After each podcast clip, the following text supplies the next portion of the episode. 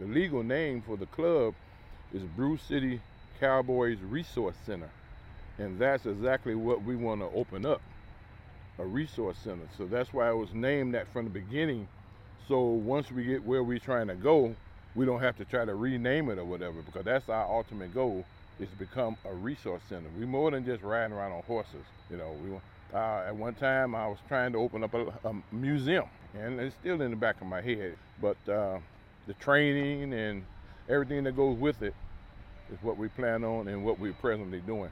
But we have to get our own land before we can really explode and do all that. But for the life of a cowboy in general, like myself, that don't have land, go out to the stable and play with your horse, if you want to call it play. You can ride them or brush them down and talk to them. You know, how you get your horse used to you is you breathe and they know in their nostrils. A lot of people don't know that. You come right up to them face to face and you breathe right in their nostrils and they get your breath, and that's how they know you. Cowboys came from, but for anyone that don't know, it comes from the white man telling the black man, at that time they was called black boys, but to go out and get my cows together. And so they put it together, cow and boy. And that's where it came from, cowboy. And just over the years, the black man wasn't making movies, but the counterparts were, and so that's all you saw. You know, your Bonanza, your Gunsmoke, your all these here, John Wayne, and you know, every now and then you see a black person in parts, background, doing whatever they had them to do, but they really wasn't in the cowboy role. But black cowboys been around for many years, you know, and it's never died. And so we kind of like standing for that, letting folks know. We run into a lot of kids mostly, and adults, but mostly kids. And the first statement they would say is, I didn't know they had black cowboys, because they're not used to seeing us. If they mom and daddy, grandmama, whoever is watching Gunsmoke or something, they don't see that. So then they see us dressed up just like them. Are you a real cowboy? You know, we say yes. I'm originally from Tennessee, so I've been around farms and stuff my whole life. And so it's another horse club, Silverado Trail Riders, and we like piggyback off of them, the Brew City Cowboys. So you got some Silverado Trail Riders that came over and started with the Brew City Cowboys also. I was the coordinator with the Silverado Trail Riders too. As a coordinator, I put all the events together, make sure all the ducks are in a row, and go out searching for history. So like when kids come up asking questions about the black cowboy, where it started from, I know this stuff. And just putting a lot of stuff together and trying to organize a lot of different events to further put the name out there. Cowboys, hard work, take a lot of time, patience, and then just being a role model also. The cowboy way is being a role model. And besides the community cleanups, we do deal with the daycares, troubled youth, and then it's also kids that's waiting to be adopted and everything. So we have another ranch we bring them out to, let them ride the horses, see the horseshoeing, like everything it is to deal with the horses, grooming, everything. Well, it started off as a cowboy, and that's where the name come from. They used to call us boys or whatever. But you go back, you got people look at the Lone Ranger. The Lone Ranger was actually a black guy, Bass Reeves. You know, he was a big-time sheriff. Then you go back, we had a lady, they call her Stagecoach Mary, one of the best stagecoach drivers around. That's how they got around a lot back then. She could knock any man out, and she used to bet guys, you know, a beer or whatever. But yeah, going back to the Native American and black mix, best horse trainers still today are. You know, you want to go to the rodeos, Bill Pickett, he have a big rodeo going on. He's invented the bulldog and the other stuff in the rodeo. As far as being a cowboy in this day and age, my thing is to try to reach troubled youth. And as far as therapy and everything, to me the horses are therapy because they never seen them.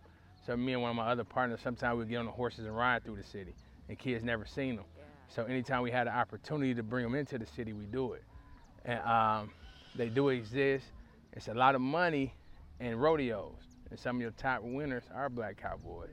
And we don't have the facilities to train them. You know, the youth now, right now, we don't have facilities to train them.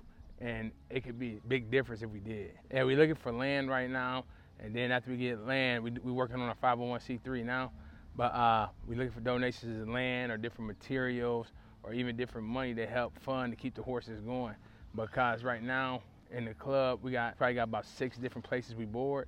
At any given time, they can shut us down. So what we gonna do? You know, that'll be the end of it. Well, I mean, it's beautiful. And when people come out, be like, man, I didn't know this existed. So, you know, you're not too far from the city. And I mean, it's a whole different world out here. And I think if we expose more people to it, like we have a lot of crime and stuff, and you hear a lot of people say, if people got energy, their energy directed somewhere else, they won't be looking to do this. So I think if you got your energy directed on something positive like this and willing to help, I mean, I think the city would even be a safer place. But again, it comes down to the money. Because I would like to have, like my buddy out here probably got 60 horses. He got some in there saddled up, ready for trail rides now. I like to have that in the city. I want to get something like how they had the Rawhide Boys Ranch. I want to get something like that. But right now, the Rawhide Boys Ranch is for troubled teens that's already in trouble. I want to get something to do it before they get in trouble. You know, cleaning stalls, redirecting their energy, learning how to do different things in the rodeos. So that's my future. That's what I hope for the future. We got a lot of problems in our inner city, and the little kids, they love to see the horses. And one day we had the horses out, and the little boy walked up to me and he said, I want to be a cowboy when I grow up. And that kind of touched you. So yeah, it kind of stuck with me, and we do it for the kids. We do the Christmas giveaways. We gave away turkeys on Thanksgiving. We in our infancy with this group right here, but we're growing. Hopefully one day we can have our own property, and from that we can grow. It's nothing hard about it. It can be expensive to some people, okay, but you know, it's not that expensive. It's something like going to a ball game, maybe. One month is like a ball game, okay? So you can afford it, it's easy. Get all the details about what the care of the horse is, where you're keeping the horse and all of that. That's the reason why we want our own place. And once you get all of that out of the way, find your horse, and it don't have to be an expensive horse. They have the adoption program for the wild Mustangs. And that's a challenge, but hey, I see a lot of little kids that train those horses every year. Yeah, we go to the rodeo over in Madison when they were having it, and they have the Mustang show, and a little girl walking around with a whip and her horse is dancing to Tinkerbell music.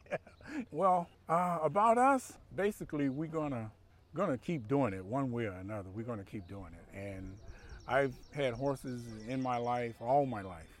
And I come from the South, Tennessee. And if you want to do it, contact one of us and we will help you through it. It's like I said, it's not that hard.